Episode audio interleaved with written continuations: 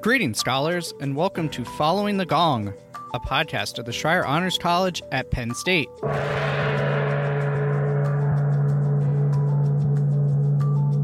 Following the Gong takes you inside conversations with our scholar alumni to hear their stories so you can gain career and life advice and expand your professional network. You can hear the true breadth of how scholar alumni have gone on to shape the world after they rang the gong and graduated with honors, and learn from their experiences so you can use their insights in your own journey. This show is proudly sponsored by the Scholar Alumni Society, a constituent group of the Penn State Alumni Association. I'm your host, Sean Goheen, class of 2011 and college staff member. If this is your first time joining us, welcome. If you're a regular listener, welcome back.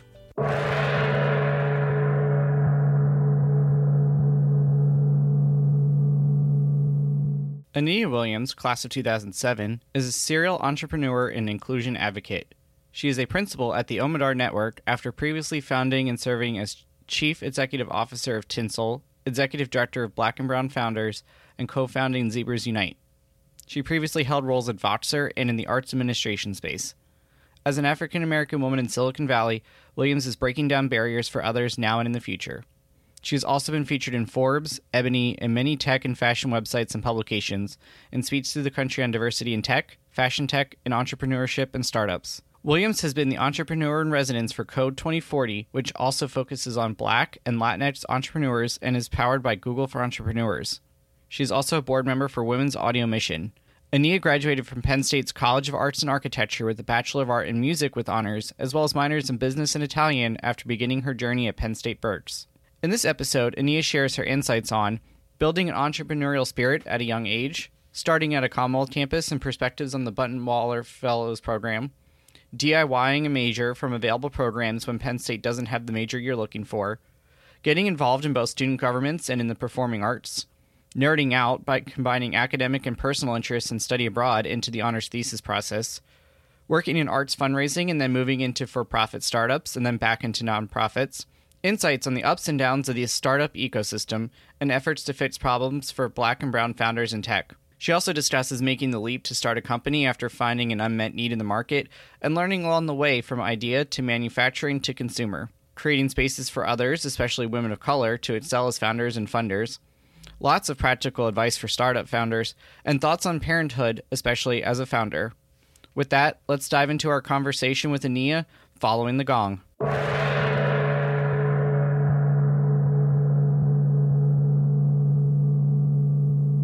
Ania, thank you so much for joining me here on Following the Gong.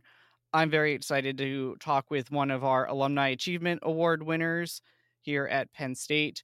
Now, normally I start with a question along the lines of how did you first come to Penn to attend Penn State and the Honors College? But in doing my research, I saw your entrepreneurial journey really started well before that. So, can you share about your work in your family business from a young age to start? Yeah, um, my family used to own uh, a cosmetology school and uh, a few hair salons in the Philadelphia area. And since I was about three years old, um, being a part of that, being a part of that family business, and them putting me to work at about five, um, I was small enough that I could kind of clean all the hair off of the baseboard. So I was like how I would earn my keep.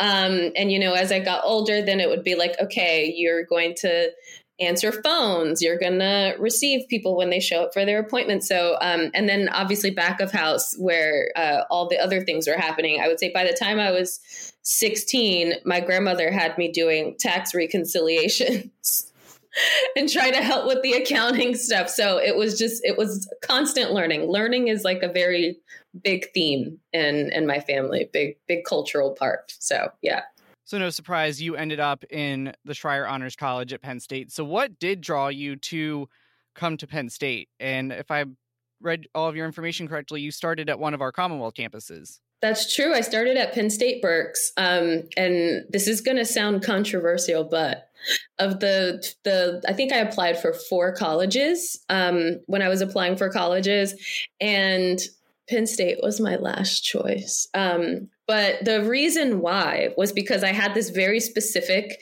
major that I wanted to do. I was looking at kind of arts administration or music business as a major um, when I was applying to schools, and I applied to Penn State just because it was the state school, and I had, um, you know, been to uh, an event that Penn State actually had with high school seniors, and it was kind of, I mean, I think in retrospect, I'm like, oh, it was clearly a recruiting event, but you know, at the time, I didn't know that.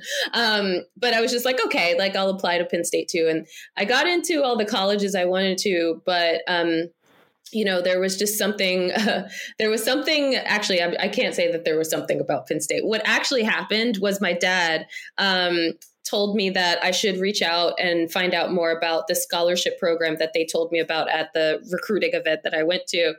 And i actually ended up getting um, a full scholarship to penn state. I got um, i was a bunter Bunton Waller fellow and that was just the game changer where it was just like oh okay, like student loans are a thing. I still had to kind of maybe take out a couple loans so I could, um, you know, pay for books and some other kind of housing expenses. But I would say in general, though, it was um, a pretty transformative experience. And I have no regrets. Obviously, I'm very proud Nittany Lion now. Um, after I got to the campus and started to meet people and started to make, uh, you know, friends that I would have for a very, very long time. I actually work with some of the people that I um, that I uh, that I was was um, in in in there with uh, at Berks that year. Actually, it's funny. So it's true. So you mentioned arts administration, and that is one of the few things that you can't major in at State. I think right. Um, there's some great programs elsewhere um, across the country, but unfortunately, one of the few things you can't do here. So you ended up majoring in music. What drew you to pick that specifically as opposed to maybe going to the Smeal College of Business? What drew you to arts and architecture? Oh my gosh. Okay. So, um, alongside the family business that I was um, part of, I also have always been just a performer, a creator, a kind of person of the arts in some shape or form. And I studied music, I studied voice, um, I sang as far back as I could remember as well. And um, when I got to middle school and, and, especially into high school, I started to study classical um, and operatic voice. I actually ended up going to the creative and performing arts high school in Philadelphia and I was a vocal major there. So half of my classes were, you know, voice or arts related and you know the other half were academic and I remember going into Penn State because it didn't have like I was so attached to this other major. And so I think where my head was at was like my dad was like, well, you know what? There's nothing wrong with getting a business degree. And I'm like, yeah, okay, I'll get a, get a business degree. It does make sense. And I started doing all the prerequisite classes and all the things for that my freshman year. And I was just kind of like, you know, I miss having half of my classes be something artistic. And I, that was when I started to get I got I got creative with my my my major and my studies. And so what I actually ended up doing was then uh, becoming a music major. I auditioned for the School of Music, and I ended up minoring in business and minoring in Italian because Italian was something I also studied alongside um, opera.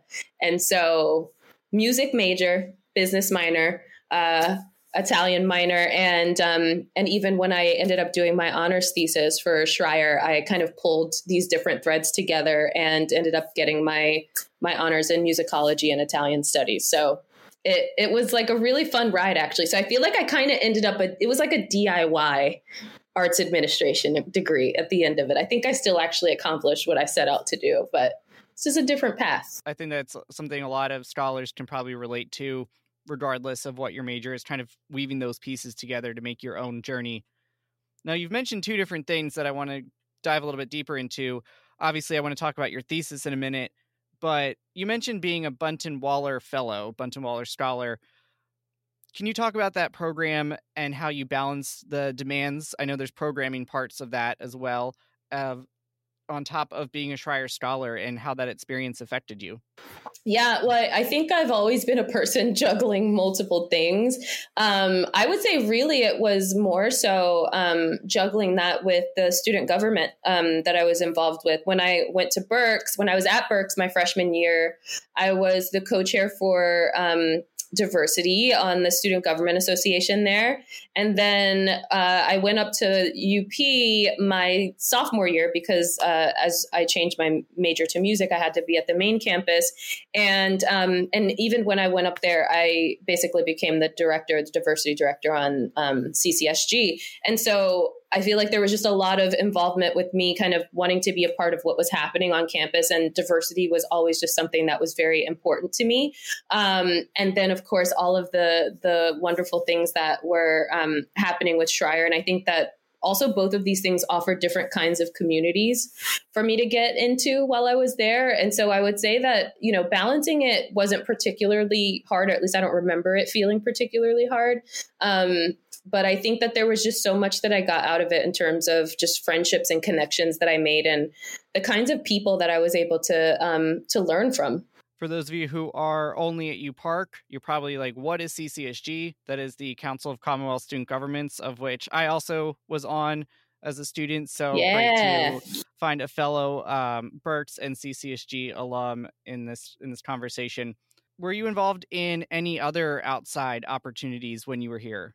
Yes. Um, the like Penn State Opera um, was another one of them, uh, which was kind of part of me being um, part of the School of Music. But we had so much fun um, with Penn State Opera Theater. I mean, we made our own costumes and it was just fun all around, just great people.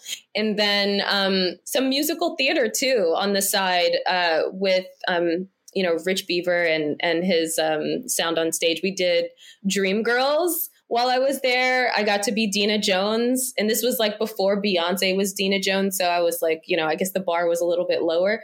But uh, but it was so fun. I so I feel like there were just all kinds of really amazing things that I got to get involved with. And I think each of them shaped me in a different way. I'll just assume that Beyonce was inspired by your performance in her in her take on the character.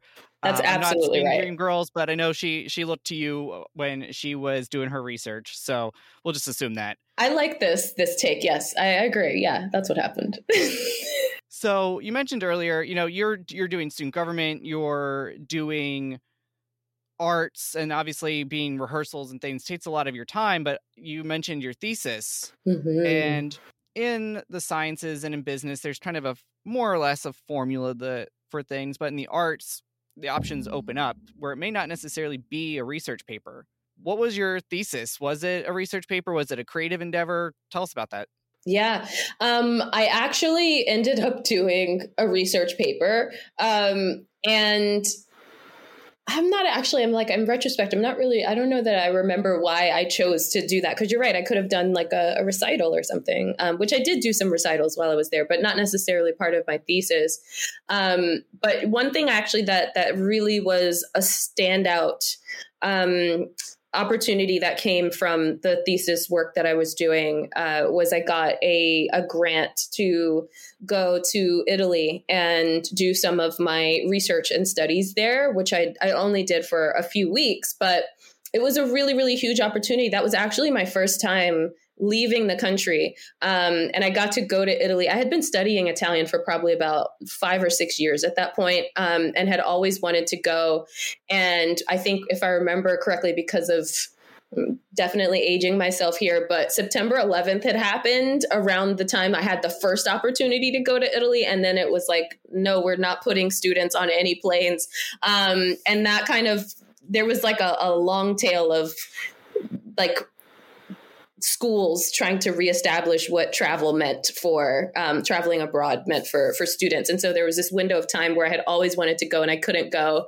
And then i got this grant and i was so excited. I went to milan and parma and i got to go and see um, and meet folks that worked at these places that could kind of add some color to the studies I was doing. For uh, Giuseppe Verdi, one of the most famous Italian composers, um, was kind of the part of the focal point of my thesis. I did it on how his operas influenced the Italian resurgence um, and the u- unification of Italy.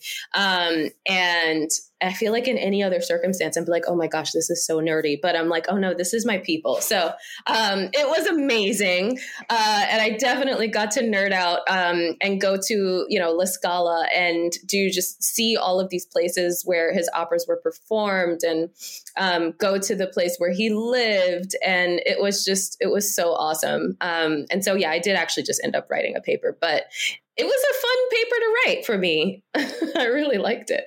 I mean, I can tell just by the fact like how much you're glowing right now and, and smiling, just talking about it, reflecting on it. You know, 15 years later, so that that says something about you can still do that in in the art. So I appreciate that.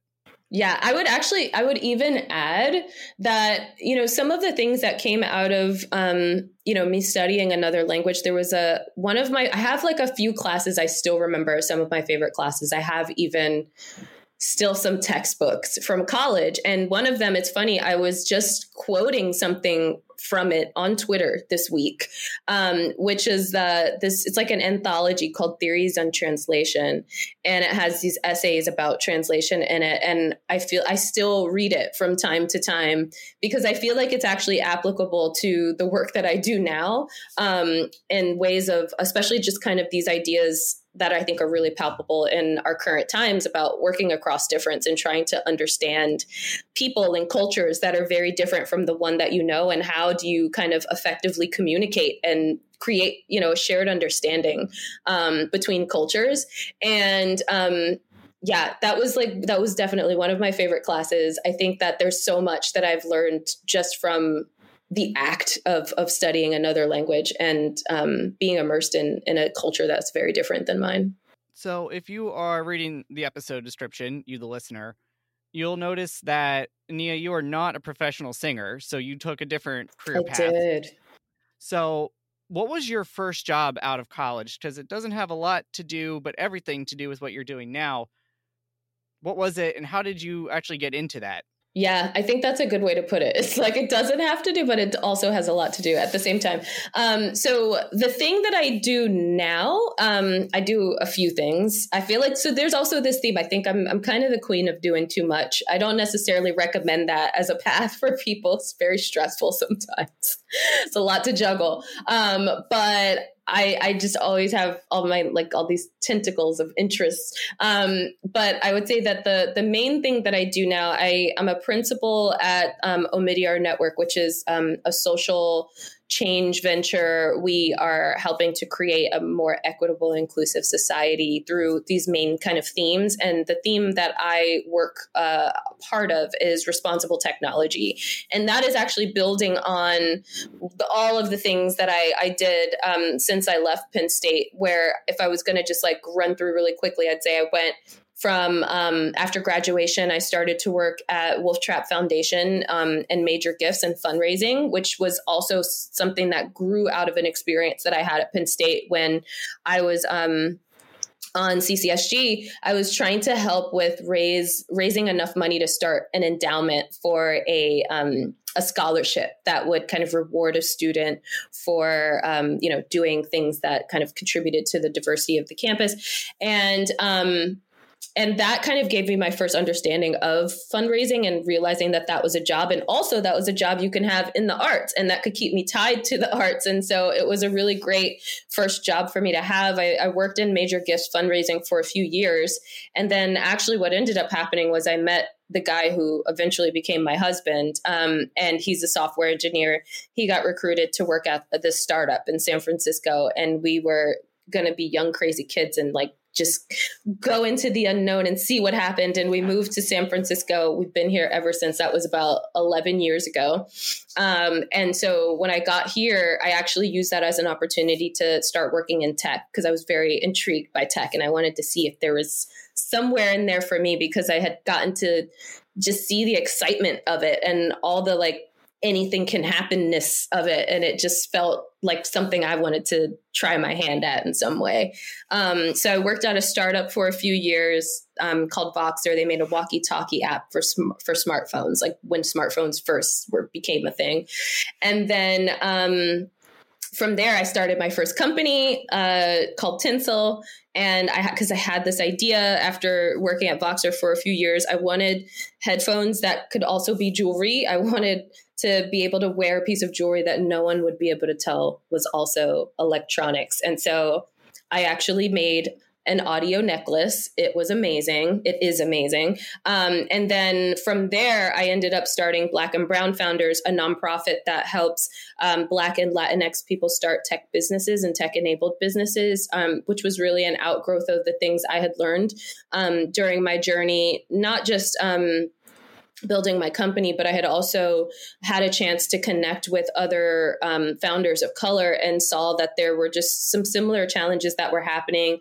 That folks were, you know, entrepreneurs by necessity. They're going to be building these businesses regardless of whether they got the support and the resources they needed. And we really wanted to take this lens of how do you get from point A to point B, like idea to launching something when you're working with modest resources. And I think that that's still information that a lot of Black and Latinx entrepreneurs in America need today. So um, today I'm on the board of that organization. And then I also started Zebras Unite, um, which is an entrepreneur led movement. It's a global um, organization. We have 24 chapters around the world. Um, and it's about creating a more ethical and sustainable startup ecosystem. And then, even a few years later after that, I started one other thing, which was the Black Innovation Alliance.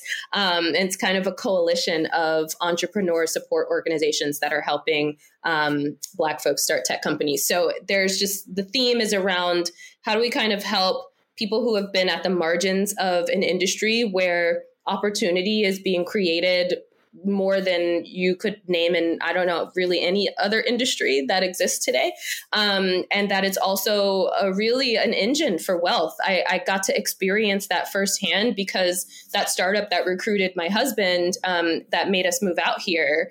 Um, ended up getting acquired and that changed the financial trajectory of our lives and even another startup he ended up working at after that also got acquired and that has like really been so i've seen how being a part of these companies building something useful and important um, and those things you know ultimately becoming successful changes the trajectory of people's lives every day and i think that that's just an opportunity for um, folks who have typically been left out and have great ideas and problems that they can uniquely solve. So there's a lot I'd love to go back and unpack in that story, Nia, because you're doing great stuff. I want to go back to the point when you left your initial role at Voxer and mm-hmm. you decided mm-hmm. to take a leap of faith and start your own company, yeah. Tinsel, because you saw a product niche that was not being filled and you decided, as any entrepreneur would, hey, I can do that. I can fill that need. I know there's other people who would like what I like here. Yeah. So I have kind of two questions. One, tell us about your decision making process and how you actually like took that leap to go from a stable job to startup owner. And then I remember reading about how you actually went about the manufacturing process and were very intentional in your decisions once you had your prototype made and you're ready to take it to market. So if you can talk a little bit more about those two things, I would appreciate hearing that. And I'm sure our listeners would too yeah it, it it it started with me being frustrated with the like tangled wires of headphones i would have to dig out of my purse all the time. And that was where i was just like i want to be able to wear them on my body. But i i also love fashion and how i I care about how I look and I want it to be intentional. Um, and that was like where it came from. I, I thought that this would be a thing I could just buy somewhere. Someone has to have made this thing. And when I couldn't find it to buy it, then I started, my wheels started turning. And it was, hmm, what would it be like if I made this thing? Also knowing that I like I know nothing about making physical products, let alone electronics. Everyone has been listening to my journey, and nowhere in there is like engineering, manufacturing, like any of that.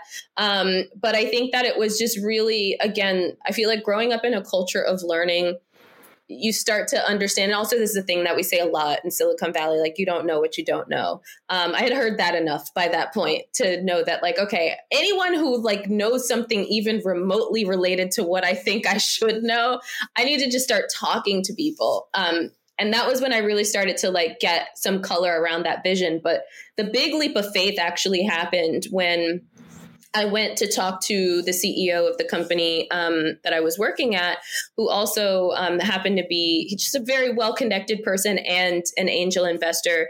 And um, and he, I asked him really just for an intro to if he had an, uh, a friend um, or knew anyone who was an industrial designer because I had like had some conversations and I'm like, okay, I need to find an industrial designer and where do I find one of those? Let me ask someone who knows people.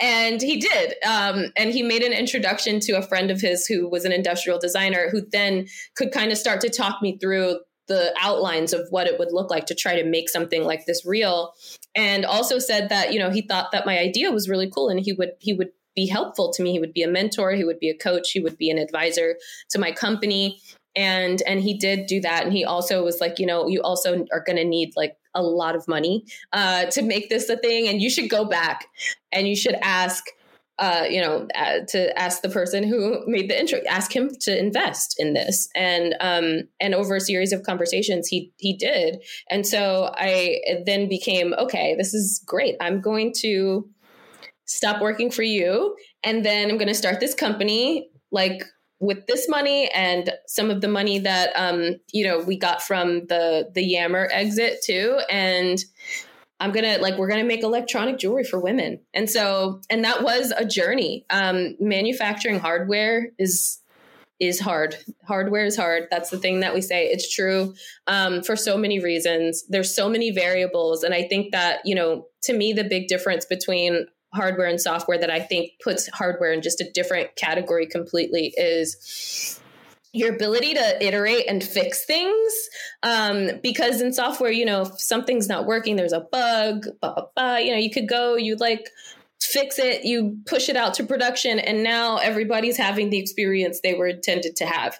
Um, when you make physical products, not just electronics, but anything you're like physically holding in your hand. I mean, a chapstick, who knows? Like, you know, if the if the wrapper it doesn't have the right kind of stickiness and it's peeling up, like you can't do anything about that when it's already in someone's hands, right? So you just have to like recall it or make a new one. So it's just a very labor intensive, it's a very cost intensive business, and the room for error is much smaller um, and much less forgiving. So everything from like us trying to figure out how we could source hollow metal chains that didn't snag on women's clothing, which was probably one of the biggest challenges we had to solve, um, was a whole like body of of work inside the work in itself. There were things related to um, certifications and um, approvals that we had to get because we wanted to put you know that it was apple compatible on the box and then i found out all the things you had to go through to actually even get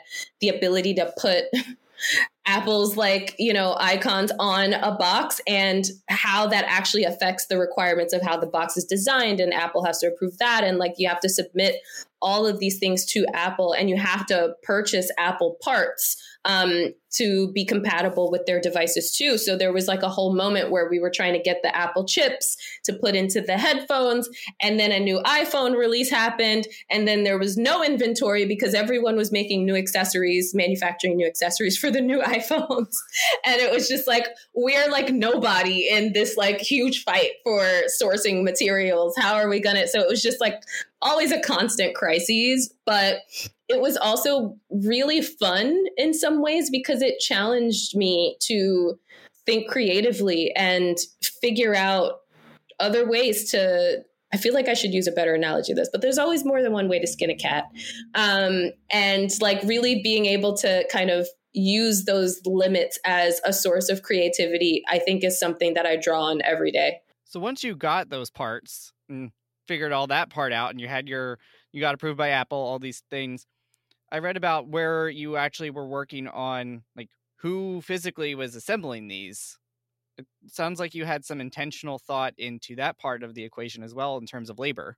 Yeah, so I would say that just uh, across the board um, with the company that I, I, every company that I've built really, um, from Tinsel to Black and Brown Founders to Zebras Unite to Black Innovation Alliance, there's been a very strong presence of, of women and people of color and also women of color.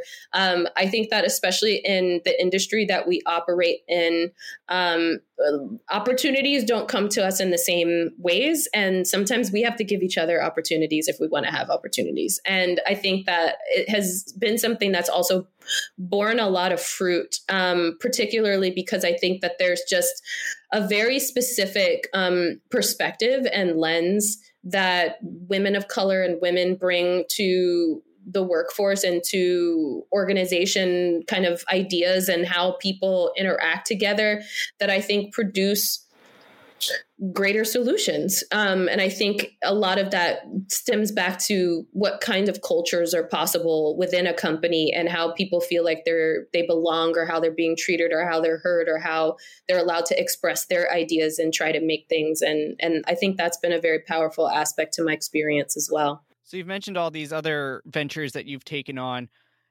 And part of that was planning conferences among yeah. other things. And you've worked with Google. Can you talk about some of these other experiences that you've gone from, you know, being the tech startup founder to helping create a broader ecosystem of support for others? Yeah. Um, yes. I, and honestly, I still love planning um, events and, and putting those together because they're instant sparks for community to be created and for people to connect with each other and I just I love people so much. Um, but I would say that um, you know from the point of starting Tinsel, the startup, um, there would be something that I would notice, just kind of like at the systems level, where like the challenges that I was having, it kind of felt like okay, I need to try to tackle this thing that sits above where I am right now and what I'm able to influence in my role as a founder of this company. And that's what I feel like happened with like black and brown founders and zebras. It was like we want to try to I wanted to try to both solve this access issue for founders of color and then I also wanted to help with expanding the kind of financing and funding options that we had for startups on the zebra side and thought that like tackling those things would have made it easier for the person who I was trying to start Tinsel. And then doing that there I, I, noticed there was a level even above that which was around just the kind of fragmentation of activity that had been happening um, and how it sort of weakened what what was i think not fully formed as a like shared goal but knowing that there were so many other organizations that had a similar goal to what we were doing and i wanted them to kind of all i wanted all of us to start working together. And that was kind of where the black innovation alliance came in. And then i think even there which actually is doing really well but i would say even there realizing that there's another like side to this which is what is happening inside of the kind of um, places that are funding or financing, you know, organizations, nonprofits, social movements, all of these things, um, where it feels like we aren't quite like matched up in like we're all trying to help make the world a better place but we're not really there's a disconnect between how the change happens and like how the funding wants the change to happen. And i kind of wanted to like start tackling that too and and thinking about how could i show up and be the funder that i always wanted to be like or wanted to have i should say when i was on the other side of the table. And that's that's what i get to do now. And i think um you know, even uh, in my role at Omidyar Network, I'm kind of the one who's constantly like pushing the organization and breaking things, and everyone has a lot of patience for me. Um, but it's it's the it's also a, a sense of discovery. Like we're learning and experimenting with new ways that organizations like Omidyar Network can show up and support the kinds of organizations that I have started in the past. Um, and what gets in the way of having really real partnerships between the people who have resources and the people who are kind of on the front lines of, of work. And I think that this is the playbook that's needed now more than ever. And so I feel like I'm now working at the systems level of like, okay, this is where I feel like I can actually have a huge impact. And the for the the person who might be me 15 years ago, like they will come into a better environment to try to actualize their ideas and make these beautiful things happen that need to happen. So that's my hope. So, a big part of being a source of funds, being a, an investor, an angel investor for for folks, from what I've heard in other podcasts and things, is also offering mentorship and advice and coaching. So, what are and, and based on our conversation, seems like that's probably something that you do. So I'm just going to assume that you provide those. Yes. What are the kinds of advice, the the things that you find yourself saying when when you know the the you now comes to you and says, "Hey, I have this idea. We need money." What are the things that you find yourself saying to them that would be helpful for our our scholars to know if they're interested in starting up their own venture? Mm-hmm. Um, two things that I say a lot. One um, is to solve a problem for a community that you are from or have meaningful access to. Um, I think that this is a, a, mistake that people across the board make um, in starting any kind of effort endeavor um, particularly in the world of startups i think it's really easy to see a big a big hairy problem and if i fix this problem there'll be so much money that could be made. You should like give me lots of venture capital and we're going to shoot off like a rocket ship and it's going to be great.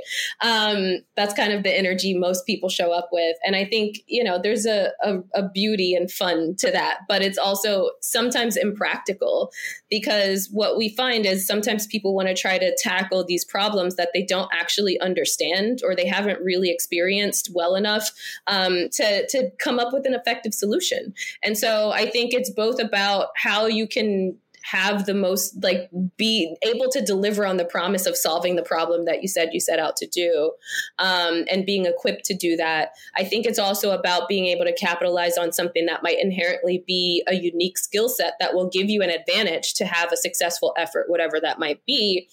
And then the third thing is probably the most practical which is that if you're building a business you have to make money which means you have to sell it to someone and if you don't already have a mind of who your customer is going to be um, and have a connection to them and an ability to get in front of them to make a sale, then your business is not going to survive. So I think that solving problems for communities you're from mean that you also have early adopters that are baked in and that are going to be interested because they're going to know and be experiencing that problem too. So um, not your friends, by the way, like people who will pay full price for your product.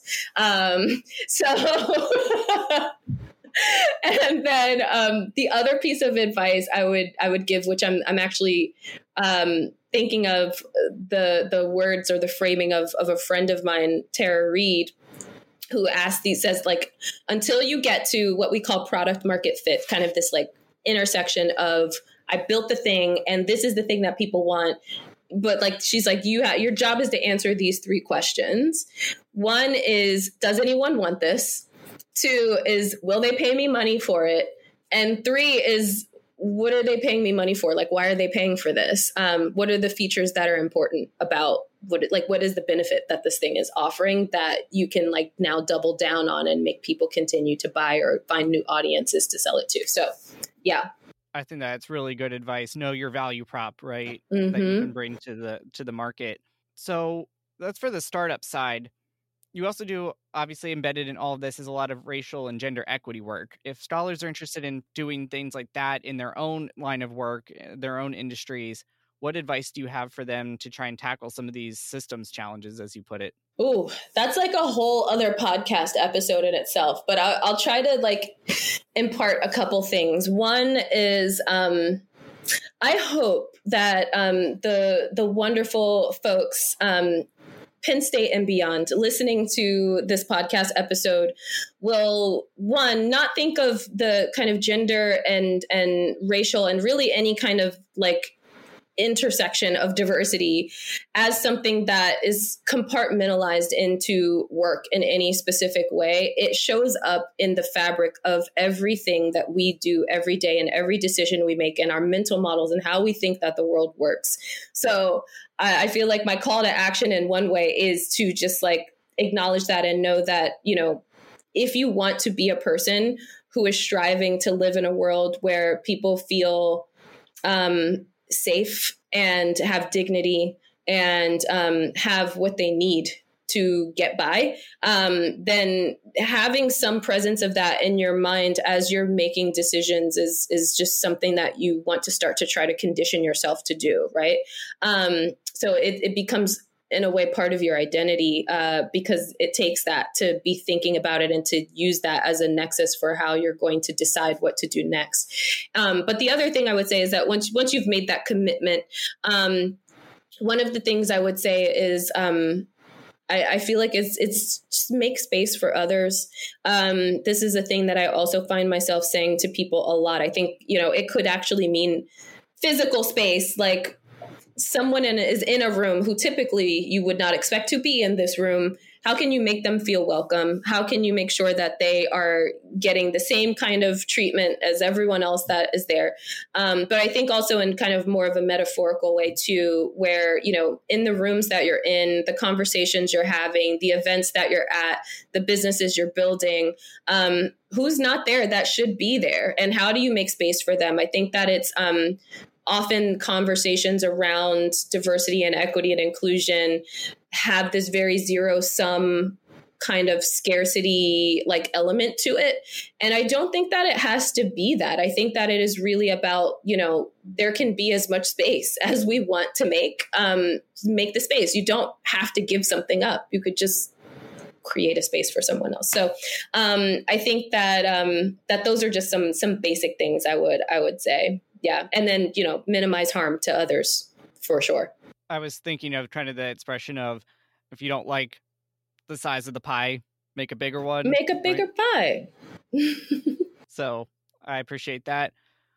Now on top of all of these other things that you're doing you know you're a founder you're a business owner you are community leader uh, you know you're an angel investor yourself now. You are also a parent. Oh yeah, we didn't even get to that part.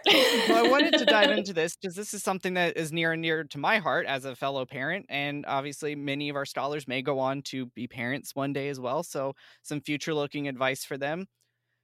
Eh, and I ask this because in, in reading through your website, I think you had a whole bunch of self descriptions, and one of them is mommy right on the on the top there.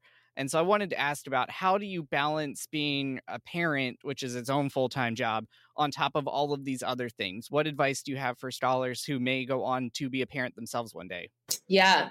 Well, one thing I should name is that I started I um I got I got pregnant when about 6 months after I started Tinsel. It was not necessarily part of the plan. Um so it was kind of like building two startups at once and i would not recommend that. Um, i would say that like that that shouldn't be the goal. Sometimes it happens you're rolling with the punches but um, it's a lot. It's a lot to carry. And you know um, it just means that there's like less space for you to do other things that um, are also important like i don't know have patience and consideration for your partners. Like I feel like especially probably people experiencing having young children during the pandemic, especially kids under five, uh, I'm sure can relate where everyone just feels like they're trying to survive and then on top of that you like want to be good to each other too and sometimes it can feel like you just don't have the capacity for that and then that compounds and then you just are like all of a sudden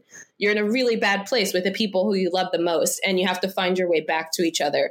Um, and i'd say that that that has been a challenge that my husband and i have had to come through but i think we've learned a lot and i think that um, you know parenting has taught me so much about people um, just being able to watch a fresh human develop um, and and just there's just something that's so pure about that and um, just such a beautiful learning experience. And um, but i would say that you know for me i'm i'm really fortunate that i've had help uh, because my my husband's mother um, has been a mainstay in helping us with um, taking care of noemi. When i was in the first few months of her being born, I was still breastfeeding and I had to go to China for like two weeks. Um, was pumping at a 90 degree factory uh, and my child was 3000 miles away and that was really hard. Um, so which is why i was kind of like building a business and having a kid at the same time is really hard. It's not impossible but it's really hard and you definitely have to make trade-offs and i think part of it for me was just accepting that one i'm not going to be the mother of the year but also it's not like they give trophies out for this and that like sometimes prioritizing my sanity meant that I could show up as a better mom in the long run. Like I think we just in America especially want to all be you know, you got to like lay on the cross to make sure your child has every possible thing that they want. And I'm like, you know what? A little bit of adversity um, breeds resilience. they can't always get what they want all the time. Okay. I'm a person too. So, yeah. Oh, yes. The toddler in my house, sometimes it's like, mm, I don't think he needs that popsicle right now. I, I think he'll be fine without it. So I appreciate that. The word that comes to my mind a lot is grace. Yes. Uh, and extending that to just everybody. Grace. Right. Indeed. And I have one more fun question here before we kind of go into our reflective third wrap up here on your on your site you refer to yourself with many titles but and we've talked about pretty much all of them techie systempreneur creator mommy you also refer to yourself and maybe i'm showing my my blind spot here as as a white guy but you refer to yourself as a hair magician can you elaborate ah. on that ah. Oh yeah. Okay. So I all right. Well, we we've already covered that I grew up in a hair school, hair salons, hair business. Um, one of the things that I picked up uh, as a as a result of my time um, being a part of that world was was being pretty good at, at doing hair um, and uh, doing my hair doing you know my cousin's hair and anyone who friends that needed a hookup. Um, but no I, I say that because my hair changes all the time, like all the time. Um, and it's always been like some level of like commentary at places that I've worked to where it's just like, oh, what hairstyle is Ania going to show up with today? Um, so yeah, I, it's just hair magician because it rhymed with some of the other things I had in the scheme. And also it was fun. And I'm just like, yeah, it's true. I like, it's like magic. The whole look changes overnight. I love it. I love it. All right. So, last third, we're going to go in some reflective questions here. How do you feel your experiences in Schreyer, at Berks, at University Park as a music major have helped you? And would you do anything differently? Yeah, I mean, no, I wouldn't do anything differently. And I would say that it's just, it's helped to expand my lens of inquiry, is how I would put it. I think that um, the time that I spent um, in Schreyer, I think has been something that's really encouraged the spirit of curiosity um, within me. And I think that that's actually one of my most powerful, you know, qualities is showing up in a way of curiosity and um, not wanting to over prescribe or over predict or um, or overestimate or underestimate, but just find out what's going on. I want to know more about that before I make a decision or a judgment. Um, so I'd say curiosity is it's just it's a powerful, powerful tool. What would you say is your biggest success to date? Mm, that's hard because um, I'm like I gotta put the kid at the top of the list. Although I'm also i st- I'm still really proud. Like so, I had to sunset Tinsel. I think it was like 2019 or 2018 when I officially sunset it. But um, I'm still really proud of creating that. I mean, I, we actually, so we didn't raise a ton of investment money for that company by the standards of building a hardware business. Um, I think we ended up raising close to about half a million dollars in capital. And that's like basically for hardware, like you like rated your couch cushions for some coins that you could like take to take to some place to try to make some magical thing happen like squeezing blood from a stone. Um, and so I think the fact that we actually were able to successfully ship um, a couple like um, you know batches of like not a couple like a couple runs um, of of the dipper and got that into the hands of women um, was was a really amazing thing and I, definitely one of my most proud achievements. Like i have a patent for that. That's really cool. I'm an inventor too so put that on the list. That is awesome and I'm also I, I would also add for you as editorial here also the ability to know when to sunset something. I think that's a skill too. Yeah, that's true. Ride something until you know well past its prime. So knowing that, hey, maybe I should just move on to the next thing. That is a skill into itself. So I'll give you a hat tip there. I agree. I agree. Actually, I do tell people, entrepreneurs, sometimes when I'm coaching them, that failure is always an option.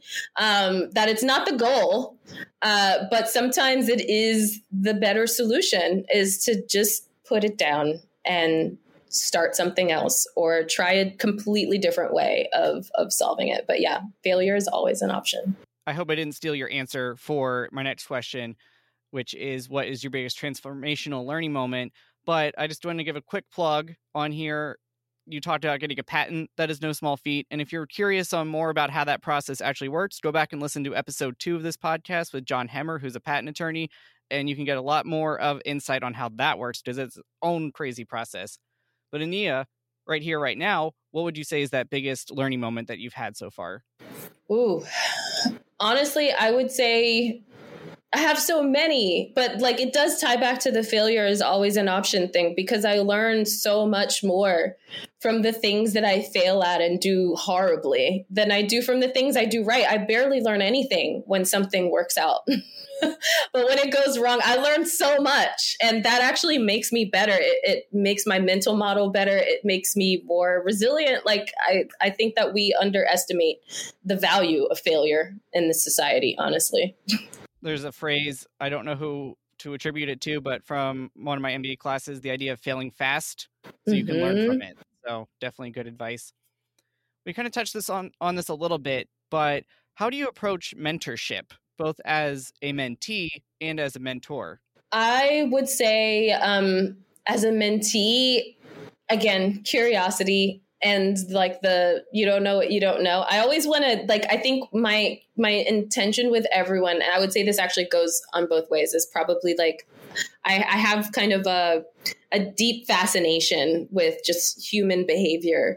Um, and i think that i'm always trying to excavate and air out with people um, our mental models and how we think things work and how our experiences have shaped our beliefs around the world. And I like to use that as an opportunity to try to expand my own understanding um, and add to, to the lenses and the facets with, through which I can start to see and understand the world and, and why people make the choices that they make. Um, and so I just think that that's actually pretty foundational to a relationship where you're trying to help each other grow in some some sense. So yeah, like airing out the mental models. I'm I'm all about it. And this must be why you refer to yourself as a systempreneur. I love that term. I'm guessing you created it. I did not actually. Um, and I can't remember who the original person was that I heard it from, but I, I, I wish I could take credit for it, but it wasn't mine. Are there any professors or friends or others from your scholar days that you want to give a quick shout out to? Oh, so many. But I feel like because this is the Schreyer podcast, I, I obviously Sandy Feinstein because she has been like the mainstay um, of Schreyer activities at the Berks campus for as long as as I think our memories can stretch, and um, also was just such a, a she was a mentor in many ways. I, I still have memories of how much red ink she's left on um, essays and papers that I've written. I think that I, I can actually credit quite a bit of my writing skills to Sandy's editing. So that's one. Um, and then I would also say, I don't know, Dr. Lin um, some of my favorite classes. I think he might win the award for like the most classes by the same professor that I took, which I took three classes with him. Um, and then um, Dr. Spivey, who was my my voice instructor at University Park.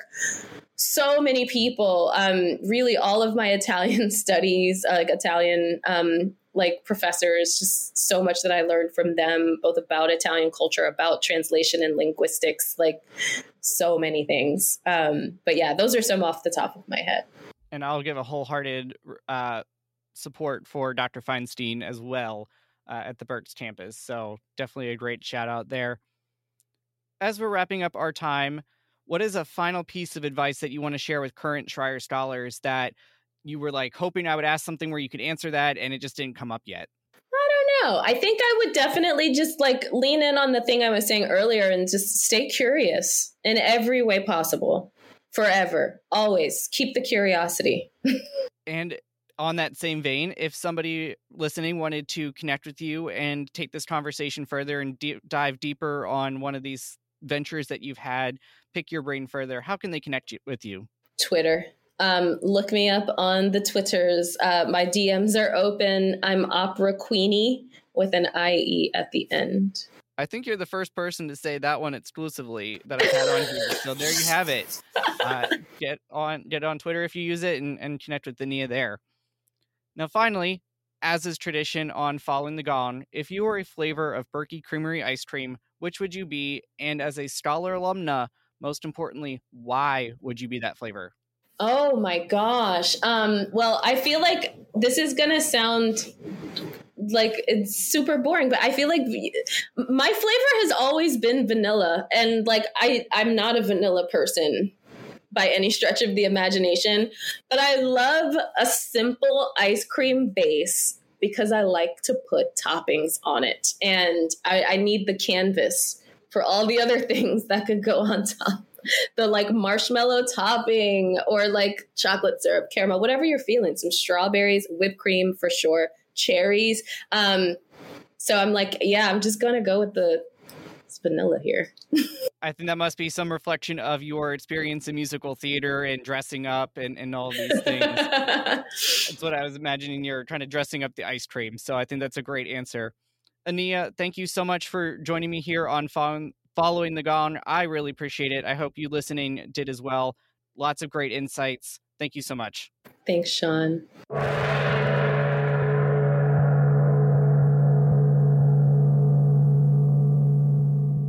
Thank you, scholars, for listening and learning with us today. We hope you will take something with you that will contribute to how you shape the world. This show proudly supports the Schreyer Honors College Emergency Fund, benefiting scholars experiencing unexpected financial hardship. You can make a difference at raise.psu.edu forward slash Schreyer. Please be sure to hit the relevant subscribe, like, or follow button on whichever platform you are engaging with us on today. You can follow the college on Facebook, Twitter, Instagram, and LinkedIn to stay up to date on news, events, and deadlines. If you have questions about the show or are a Scholar alum who'd like to join us as a guest here on Following the Gong, please connect with me at scholaralumni at psu.edu. Until next time, please stay well, and we are.